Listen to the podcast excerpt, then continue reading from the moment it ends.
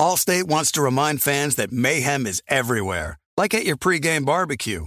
While you prep your meats, that grease trap you forgot to empty is prepping to smoke your porch, garage, and the car inside.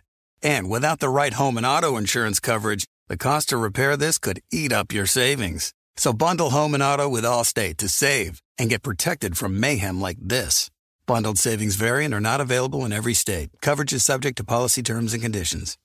We are welcoming a new show to iHeart and the DraftKings YouTube channel. It is called Point Game with John Wall and CJ Toledano. It's an insider's look at the NBA and the culture surrounding the league.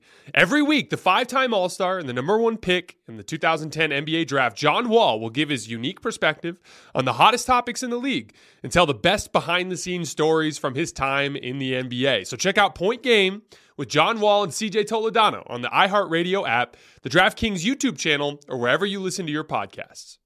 Looking for an assist with your credit card but can't get a hold of anyone? Luckily, with 24 7 US based live customer service from Discover, everyone has the option to talk to a real person anytime, day or night. Yeah, you heard that right.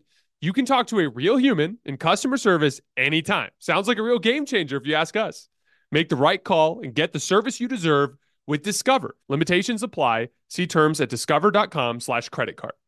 The volume. Hoops Tonight is presented by FanDuel. The NBA is back, and there's no better place to get in on the action than with FanDuel. This is my favorite sports betting app that is out there. It is safe and easy to use, easy to get your money in and out. I love that cash out feature. So if you're in good shape with one of your bets and you don't want to risk garbage time, you can get your money out quickly. Use promo code JASONT and download the FanDuel app today to make every moment more this NBA season. 21 plus and present in Arizona, Colorado, Connecticut, Indiana, Louisiana, permitted parishes only, Michigan, New Jersey, New York, Tennessee, Virginia, or West Virginia. First online real money wager only. Refund issued as non withdrawable site credit that expires in 14 days. Restrictions apply. See terms at sportsbook.fanduel.com. Gambling problem? Call 1 800 NEXT STEP or text NEXT STEP to 53342 in Arizona. 1 888 789 7777 or visit ccpg.org slash chat in Connecticut. 1-800-GAMBLER or visit fanduel.com slash RG in Colorado, Indiana, New Jersey, and Virginia. 1-877-770-STOP in Louisiana. 1-800-270-7117 for confidential help in Michigan. 1-877-8 Hope NY or text Hope NY to 467369 in New York. In Tennessee Redline, dial 1 800 889 9789 in Tennessee. Visit www.1800gambler.net in West Virginia.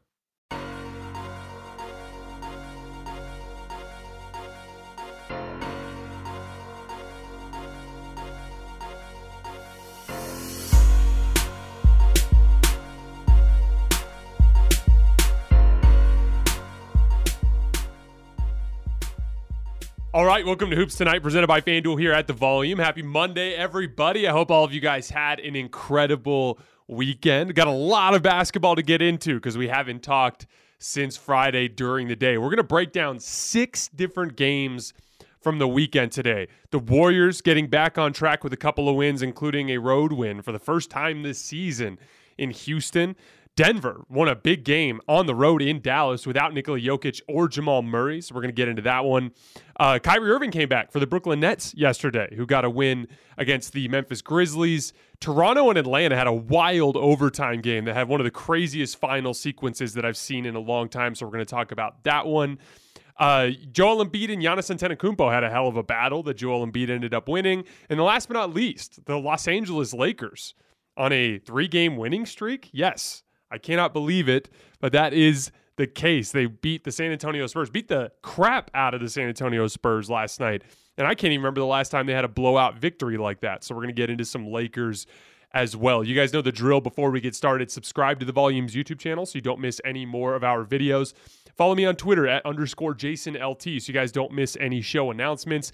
And last but not least, if for whatever reason you guys miss one of these shows and you can't get back over to YouTube to finish, you can find them wherever you get your podcasts under Hoops Tonight. And lastly, 2000, 2008, 2022. When it comes to the economy, those are some scary years. Dot com crash, housing crash, and the roller coaster we're going through right now. One thing is certain it's a dangerous time to not know your numbers, but over 31,000 businesses have the confidence and clarity they need because they rely on NetSuite by Oracle, the number one cloud financial system. NetSuite gives you visibility and control of your financials, inventory, HR, planning, and budgeting so you can manage risk, get reliable forecasts, and improve margins. Everything you need all in one place. So, how do you prepare for uncertain times? The answer is NetSuite. NetSuite helps you identify rising costs, automate your business processes, and easily see where to save money. That's why 93% of customers say they've improved their visibility and control when they upgraded to NetSuite. So, what are you guys waiting for? Right now, NetSuite is offering a one of a kind flexible financing program. Head to netsuite.com slash Jason right now. That's netsuite.com slash Jason. One last time, netsuite.com slash Jason. Also, really quickly, uh, just so you guys know the schedule this week because of the holiday, it's going to be a little funky. Um, today, obviously, we're covering the games from Friday through Sunday. Tomorrow morning, early in the day, I'm going to hit on a couple of games from tonight because tonight's slate is very interesting. And then we have one last show this week, Tuesday night. We're still deciding whether or not we're going to go after the Sixers Nets game with Ben Simmons returning to Philly or the Lakers um, playing in Phoenix, I believe, against the Suns with hopefully LeBron James returning. So I'm not sure which of those two games we'll go after, but we'll do a YouTube live tomorrow night as well. So two additional shows this week, and then we're taking the rest of the holiday off. So no show Wednesday, Thursday, Friday, Saturday, or Sunday before we get into next week. But all right, on that note, let's talk some basketball. So Klay finally got going against the Rockets last night, 41 points, and coincident, well, not a coincidence because he got some good looks to start the game. He got a wide open layup in transition for his first shot attempt. And then uh, his second shot attempt, he was on the right wing, and Kevin Porter Jr. gambled into a passing lane and missed the ball. So he had a wide open three, which he ended up making. Then on the left side of the floor, he curled over the top of a screen and cut back door and got a left handed layup. And then he got another wide open corner three in transition because he was running the floor and there was a, some attention thrown towards Steph. Once he saw those go through the basket, everything was going for him. And he had a really like vintage Klay Thompson type of game, finishing at the rim and then aggressively making the tougher shots as the game went along. Because what was, you know, what should be especially encouraging to Warriors fans in this game is even though Klay came out, made a bunch of shots at the beginning of the game, he also went cold for a little while. Missed a couple of layups around the rim, got blocked once, missed one of those like patented one dribble pull ups early second half where he got right to that, you know, right elbow and was wide open and left it long. But when that little cold spell came, he kept shooting. He was still confident, and he ended up making a bunch of big shots at the end of the game, including two huge threes that I thought iced the game. His lift has been good all year, and we talked about how his shot quality was pretty good in, in terms of the types of looks that he was getting over the course of the game that he was just missing. Yes, he had some stretches of bad shot selection, but he's Klay Thompson, and he's accustomed to playing a certain way. And the good version of Klay Thompson, the one all you Warriors fans are accustomed to, also has bad shot selection. They just go in because he's Klay Thompson.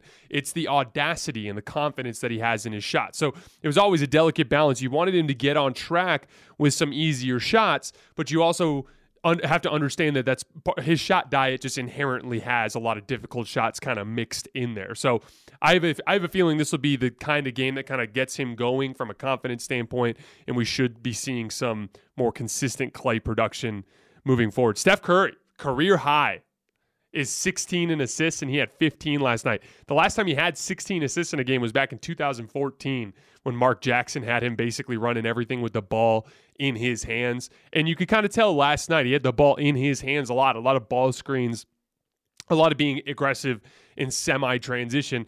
Those are the situations where Steph ends up having the ball in his hands. That's why, like, remember when I would talk about, you know, the top tier playmakers?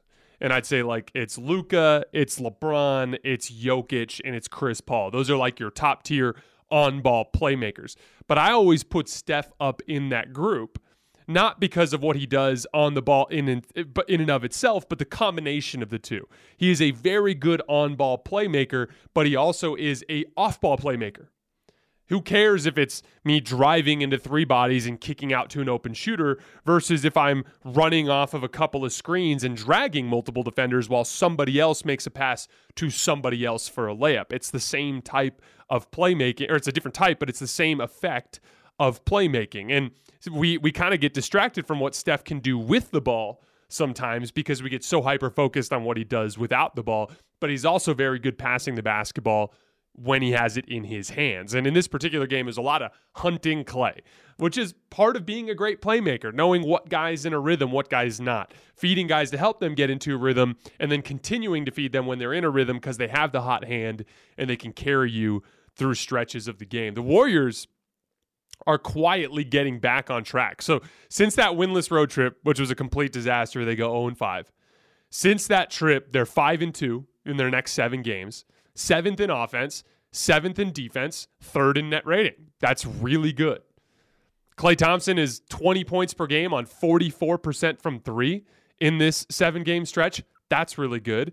Andrew Wiggins, 20 points per game on 45% from three. Jordan Poole, 14 points per game on 40% from three. And then obviously Steph Curry playing some of the best basketball of his career in this seven game span, 34 points per game on 59% from the field, 49% from three, and 85% from the free throw line. Quick shout out for the Rockets. Jabari Smith Jr. I watched him play in summer league and it was kind of a struggle for him there because he can't dribble and that inevitably when you get to the NBA level when when you're playing against athletes that can get up into your airspace and that are going to be able to bother your jump shot a little bit more you need to create more separation than you did at the college level and he doesn't dribble very well so I anticipated kind of a slower initial phase of his career but he's got so much good that he can lean on right now that already makes him a productive NBA player that it, it's not going to be as much of a growing pain as you might anticipate, and it's helping Houston in a lot of ways. I love his quick high release. Shoots it above his head, confidently elevates quickly, doesn't need a ton of space when he's spotting up to get a good look. He also hit a couple of mid range pull ups in this game, one against a zone defense where he caught the ball in the middle of the floor, kind of fumbled it, but then he caught it and just rose up over his left shoulder, knocked a shot down. It's so important against the zone to have a guy that's in the middle of the floor that can knock down a jump shot. And then he had another one coming off the right wing where Steph was on him, and he attacked the closeout towards the middle and hit a two dribble pull up which is a nice little bit of growth in his game. Inside of 17 feet is where his jumper's been most accurate this year. He's shooting 50% on those short range jump shots out to 17 feet. He's struggling when he gets out of there, but he's already a great defensive player. He kind of, his ultimate ceiling reminds me a lot of Rashard Lewis, just a huge wing with a high release that can aggressively shoot, the, shoot over the top of smaller defenders, and he's a much better defender than Rashard Lewis uh, will be a much better defender than Rashard Lewis ever was. So that's kind of the ceiling that we're looking at there. He just needs to keep working on that handle and that jumper. Allstate wants to remind fans that mayhem is everywhere, like at your pregame barbecue.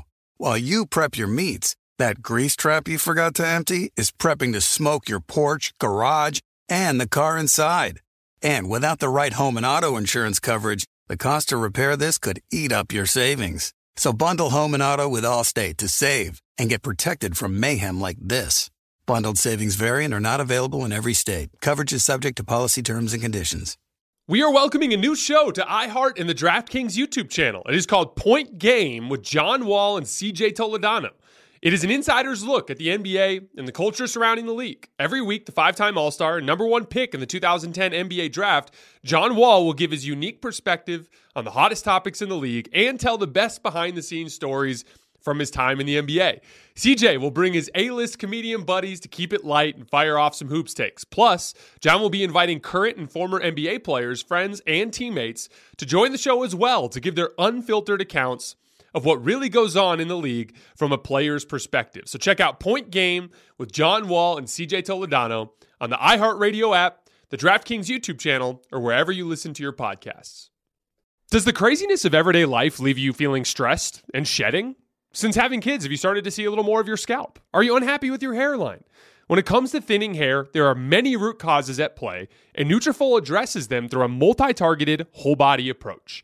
Nutrafol is the number one dermatologist recommended hair growth supplement, with over 1 million people seeing thicker, stronger, and faster growing hair with less shedding.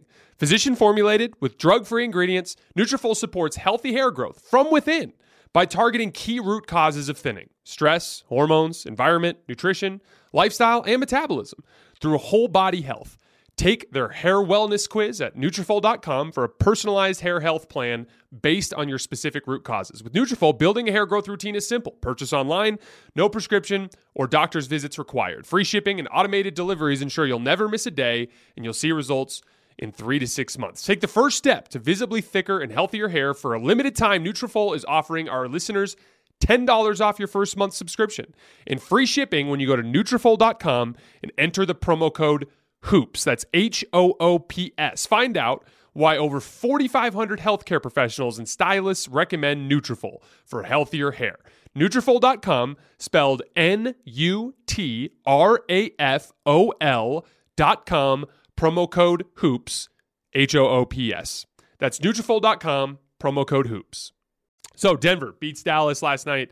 Really bad loss for Dallas. They have a bunch of bad losses this year, but that was a thing for them last year too. They they have a tendency to play down to the competition. I think it stems from Luka and just his overall personality.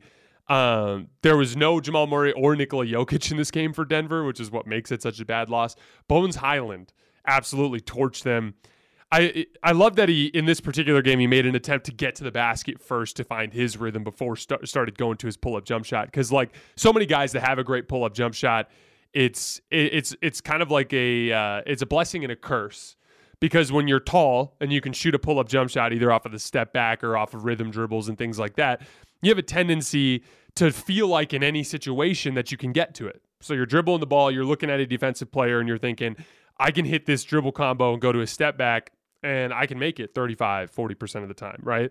And so you end up settling for it because it's the easy way out. When the reality is is you need to show some willingness to beat people to the basket to buy that defender you know to lead that defender into being a little bit more on their heels which gives you a little bit more space so that when you go to those step back moves you have more separation they're higher quality shots and then all your percentages skyrocket. And there were a couple of light clock possessions where the ball ended up in Bones Hyland's hands in the first quarter of this game where you know, you're waiting for him just to go to his patented step back, and instead he just made a hard dribble move and went to the rim and got it, got himself going there. Then he got to his pull up jumper later in the game. He's sneaky having a very good pick and roll season after a rough start. Bones Hyland has run 171 pick and rolls this year that have led to 181 points, including passes, which is in the 74th percentile. I think Bones Hyland's pick and roll success is built on three factors. Everything's built out of that high hesitation dribble where he's kind of like sitting up high and then he can always go into his next dribble or he can rise up into the shot. It's like a it daisy chains all the moves together, which makes him unpredictable. He's also very good at using retreat dribbles right after coming over the screen. So a lot of guys will just go downhill every single time. Bones usually will use the screen, make a little bit of a downhill move, but then retreat dribble, like a step back dribble. And then he sits in that high hesitation and he waits for the defender to make a move.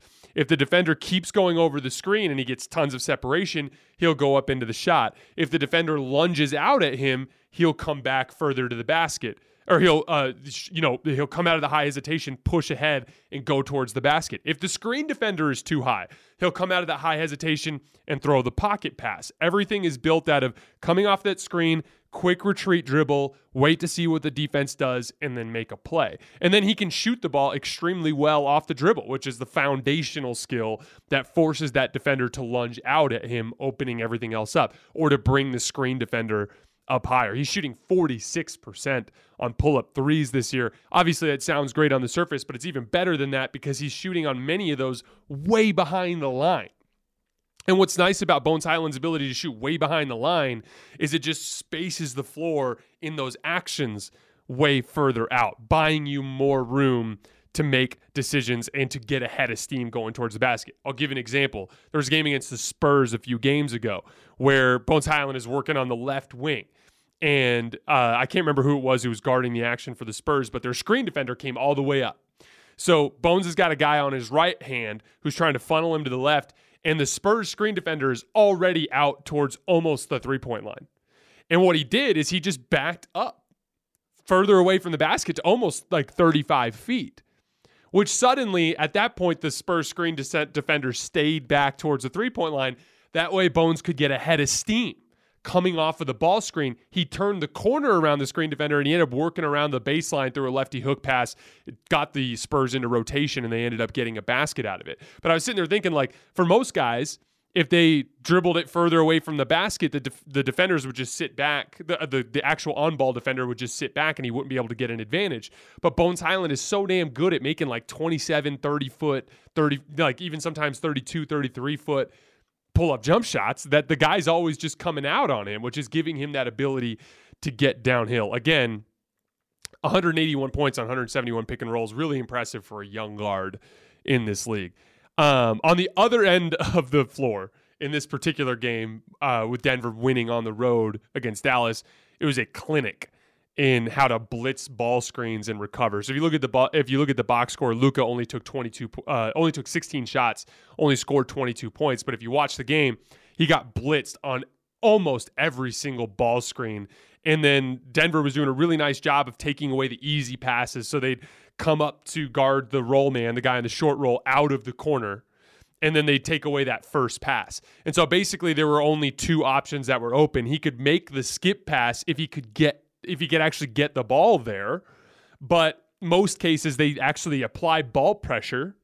And when they'd apply ball pressure, Luka would not be able to make the skip pass. And the guy at the top of the key would have to like retreat out, like V cut out to 40 feet from the rim for Luka just to get an escape pass away. Now your advantage is gone and it's a successful double team all game long. Dallas was struggling. There were plays in there where Luka would like use a nice escape dribble to, you know, as he's coming off the screen, cover like 10 feet of ground.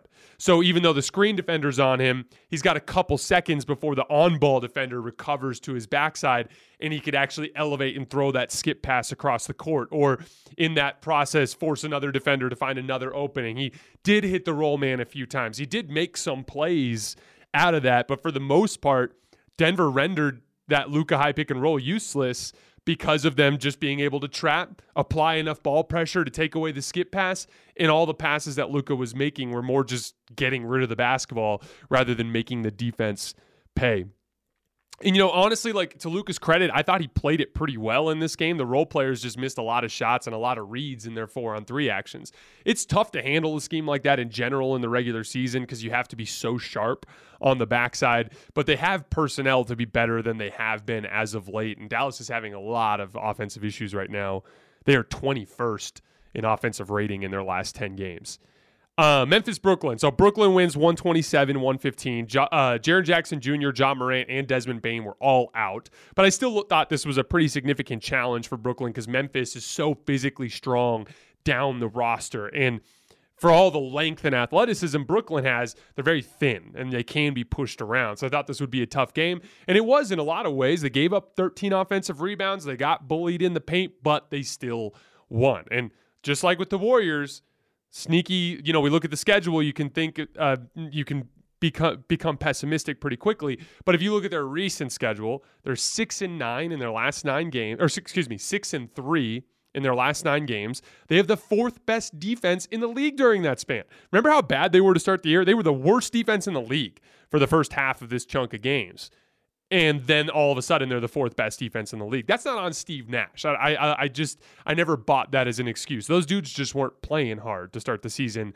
Now they are. Now again, like I said, not Steve Nash's fault, but players tune coaches out. You get a different voice in there. Suddenly they're listening. Suddenly they're bought in.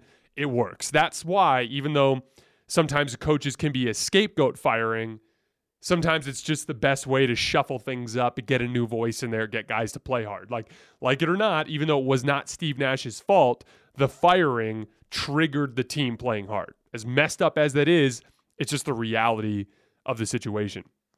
They're also 12th in offense in their last nine games, which is pretty solid, especially since Kyrie's been out for most of that.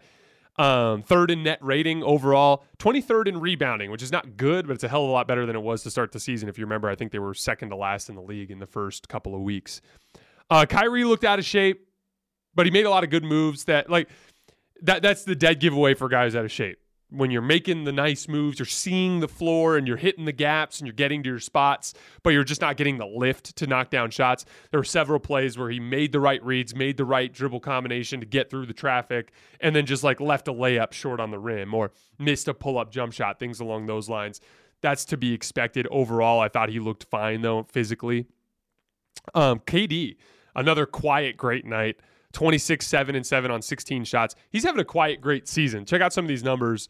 Um, 148 points on 125 pick and rolls, which is in the 91st percentile. 141 points on 121 ISOs, which is in the 85th percentile. And 88 points on 77 post ups, which is in the 84th percentile. All that includes passing. Uh, with with the uh, access, uh, with the data that I have access to, I'm always going to be looking at with passing because that's just the way the game actually works. Um, ben Simmons, he makes his return to Philly tomorrow. We will be covering that game either after the Lakers game or immediately after that game. Another big game, 22 points last night. He's averaging 16 points, nine rebounds, and five assists on 85% shooting in his last three games. So a little bit of a sign of life on the Ben Simmons front. Good variety, too. Some self created stuff in this game. He had two straight up post ups in the first half where he went to right handed hook shots that he made. He had a fake dribble handoff where he went to the basket and finished with his left hand um, attacking the rim in transition. That those, that self created stuff is like gold for the Nets. You know, especially with uh, what they what they were hoping for from Ben Simmons when they first made the trade, and then he was really effective again in the short roll and in the dunker spot, just quick finishing around the rim off of the attention that Kyrie Irving and Kevin Durant dictate. Interestingly enough, again in this game, Ben Simmons finished just about every shot with his right hand uh, KOC Kevin Kevin O'Connor works for the Ringer has this theory that he's been going with for a couple years now that Ben Simmons is actually right-handed and that he just shoots left-handed for some stupid reason and that he has no business doing that. And I'll admit, at first, I was super skeptical, and I've been super skeptical of that just because, like, it, it just defies, you know, it just defies logic that he wouldn't have made that switch if he actually was right hand dominant.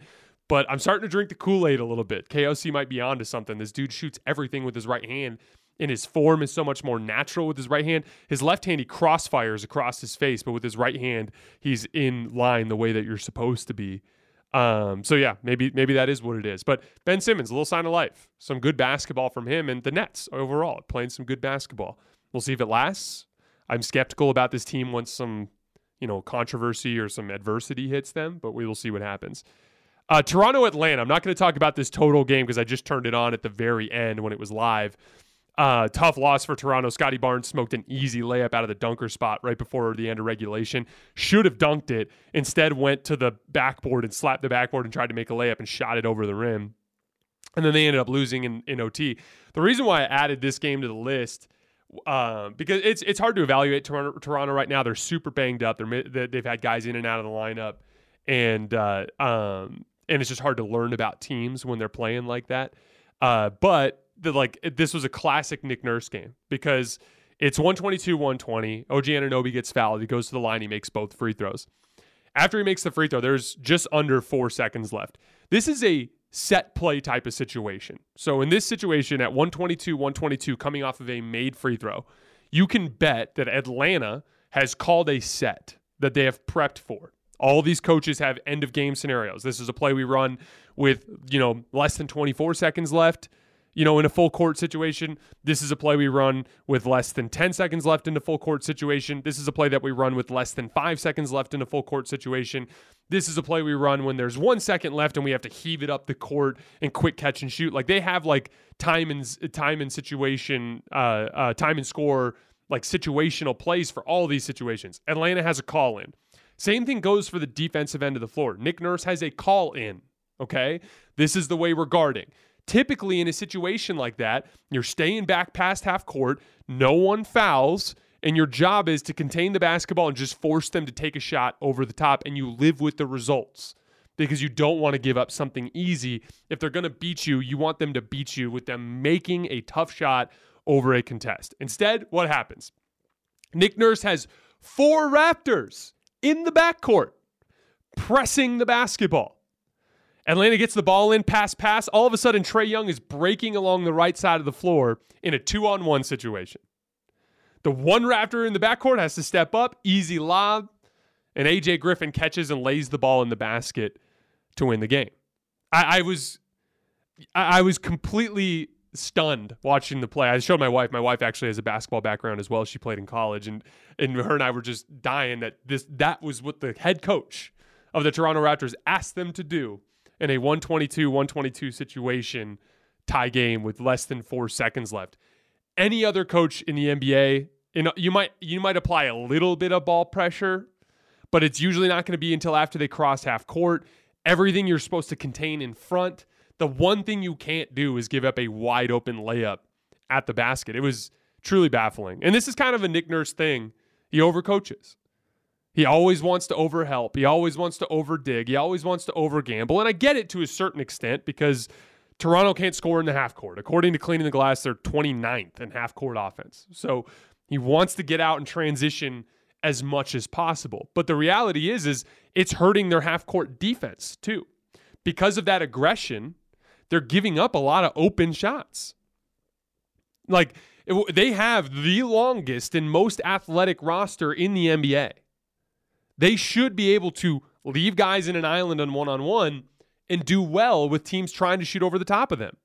But what'll happen is some guy will drive to the basket, Scottie Barnes will be with him, sliding along, and he might have an opportunity to go to the rim, but Scottie's going to challenge him. It's going to be some incredibly difficult finish. And instead, like another Raptor will help out of the strong side, and it's an easy kick out to a wide open three. That's why they're 26th in half court defense, despite being the longest and most, excuse me, 24th in half court defense, despite being the longest and most athletic roster in the NBA.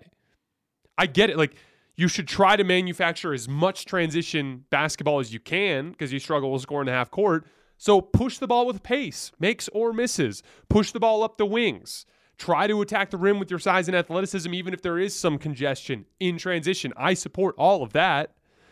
And hell, like dig into the passing lanes and trust your trust your athleticism to be able to close out. But the overhelping and the over digging has to stop because it's hurting this team in a lot of different ways. And there again, like that's just in the flow of the game. Situationally, I literally cannot fathom why Nick Nurse had four Raptors in the backcourt with less than four seconds left of a tie game. It was it was one of the more puzzling things that I've seen in a long time. Nick Nurse is an amazing basketball coach. He just has his quirks, and his quirk right now is he's an overhelp guy. He's overly aggressive. All right, Milwaukee, Philly. This was a fun game, I believe, on Friday night.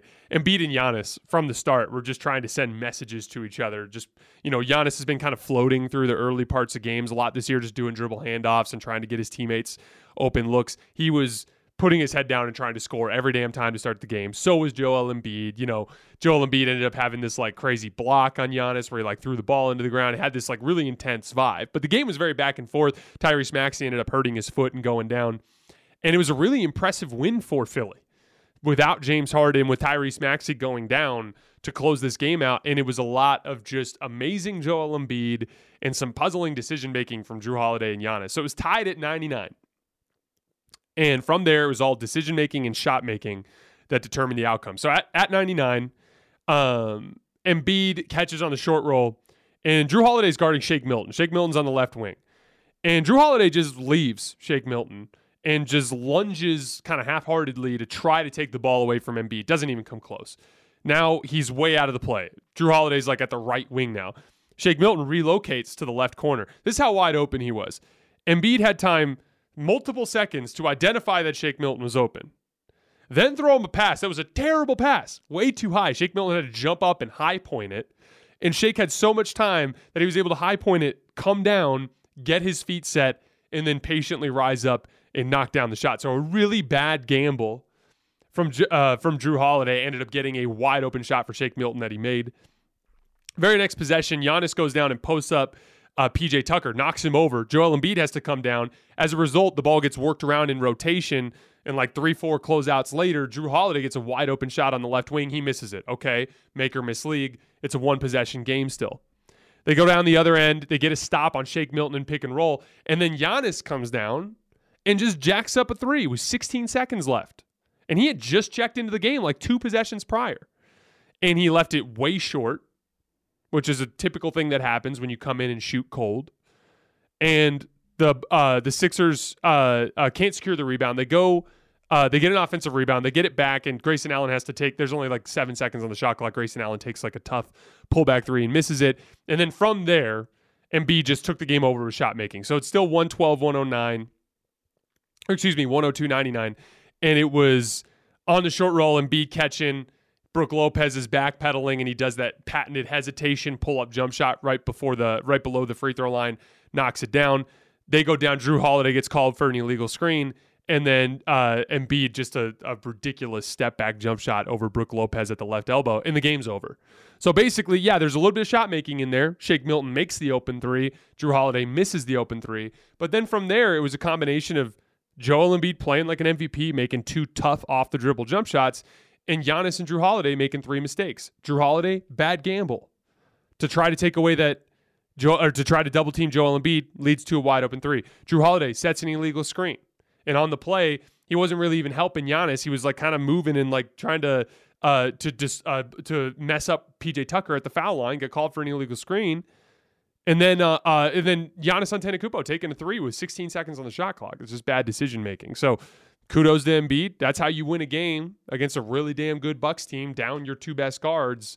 Just execution at the end of the game, not doing stupid stuff, and your best player doing what best players have to do, which is knock down big shots at the end of the game. Joel Embiid, his perimeter shooting continues to be really impressive. Inside of 17 feet on jump shots this year, he's 32 for 60, which is great. In between 17 feet in the three point line, so long twos, he's 9 for 14. He can't make anything outside the three point line, really, but he's making everything inside of the three point line, which is making up for some of his passing limitations and where he's getting a lot of his scoring right now. And again, the ability to go to that at the end of games to shoot over the top of the defense the way he did over Brook Lopez is a big weapon. He's got a midfoot sprain right now, though, that's going to keep him out for the next two games. So hopefully he gets well soon. All right, last but not least, before we get out of here today, Spurs Lakers.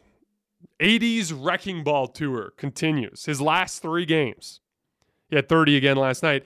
His last three games 35, 17, and 2, 62% field goals, 91% on the foul line at 11 attempts. That's a big indicator for AD when he's starting to get his shooting touch back as he shoots well from the foul line. And he made a couple pull up jump shots in this game as well. Three stocks per game. Remember, that's blocks and steals combined. And he's 23 for 29 in the restricted area, which is to be expected. But similar to Joel Embiid with AD, it's so important for him to be able to make that perimeter jump shot because if you can't pass over a congested defense, you need to be able to shoot over a congested defense. And in this three game stretch, he's 14 for 28 between the restricted area and the three point line. So, in all that short to mid range stuff, he's making about half of his shots right now, which is really solid. And then obviously, he's been defensive player of the year type of impact on the defensive end of the floor. LeBron, I think, is going to come back on Tuesday against the Suns. And, you know, I, I, have been I've been hard on those two all season. I used to say about LeBron and AD before this year, before the Russ year.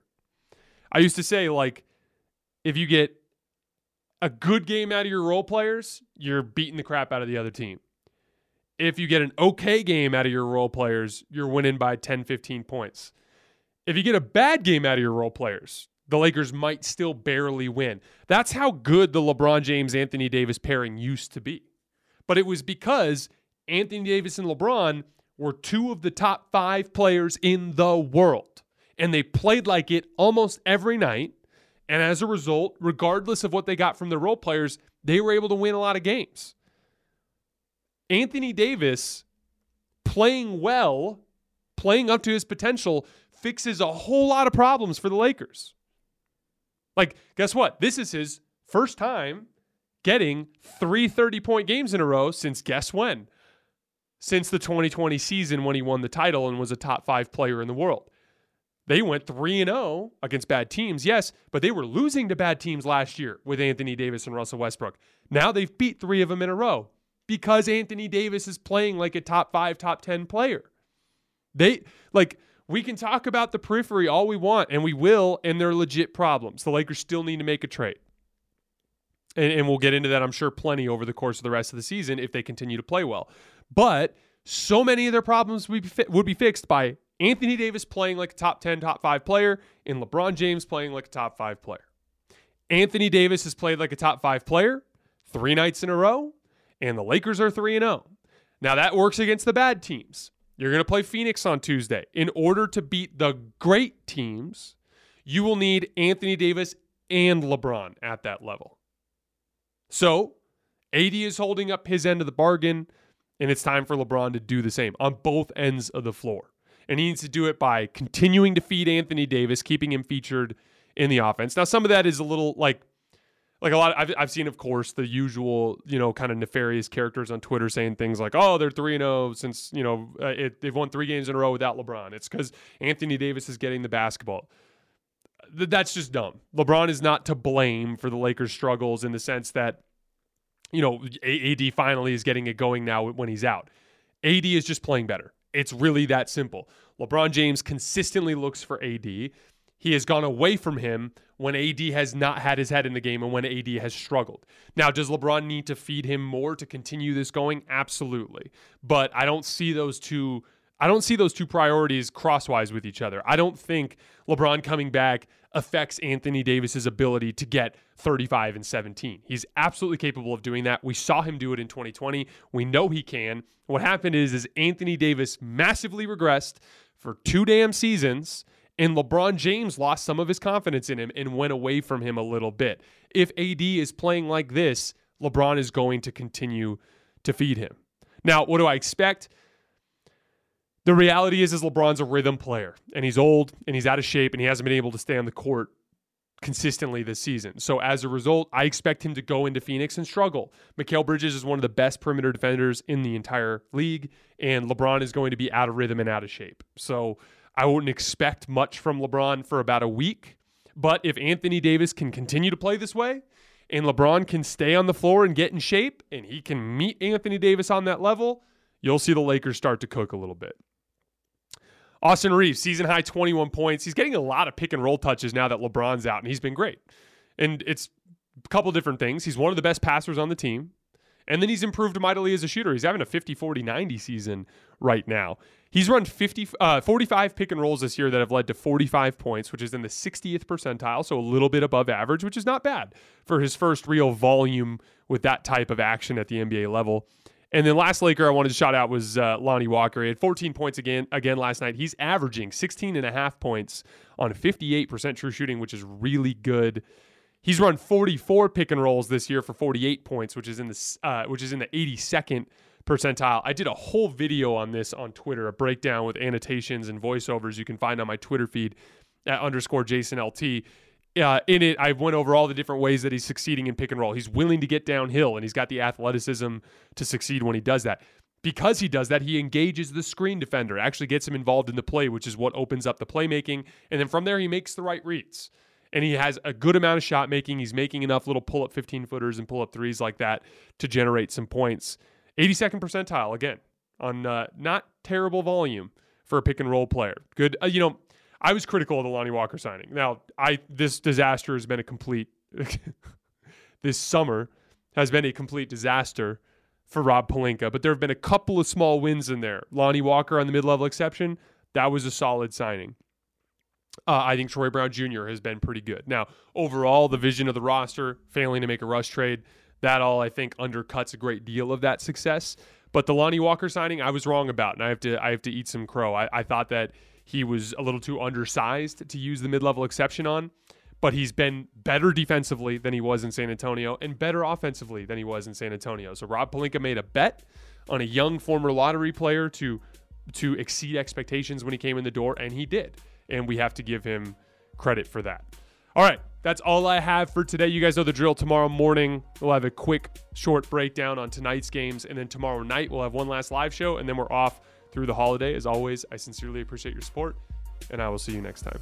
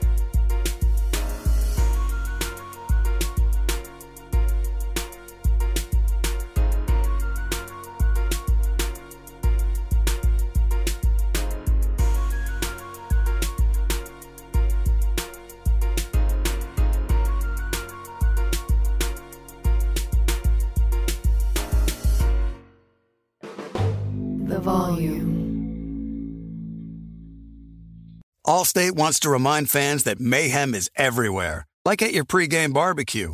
While you prep your meats, that grease trap you forgot to empty is prepping to smoke your porch, garage, and the car inside. And without the right home and auto insurance coverage, the cost to repair this could eat up your savings. So bundle home and auto with Allstate to save and get protected from mayhem like this.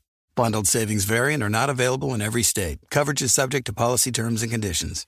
It's Freddie Prinze Jr. and Jeff Dye back in the ring. Wrestling with Freddie makes its triumphant return for an electrifying fourth season. Hey, Jeff. Are you ready to rumble our way into an all new season of Wrestling with Freddie? You better believe I have. I've been practicing my body slams, and I'm jacked. All right, don't go injuring yourself now. We'll be highlighting the best stories and matches of the week in wrestling from AEW, WWE, and have one on one talks with the best talents in the world of pro wrestling. Listen to Wrestling with Freddie on the iHeartRadio app, Apple Podcasts, or wherever you get your podcasts. The Big Take from Bloomberg News brings you what's shaping the world's economies with the smartest and best informed business reporters around the world.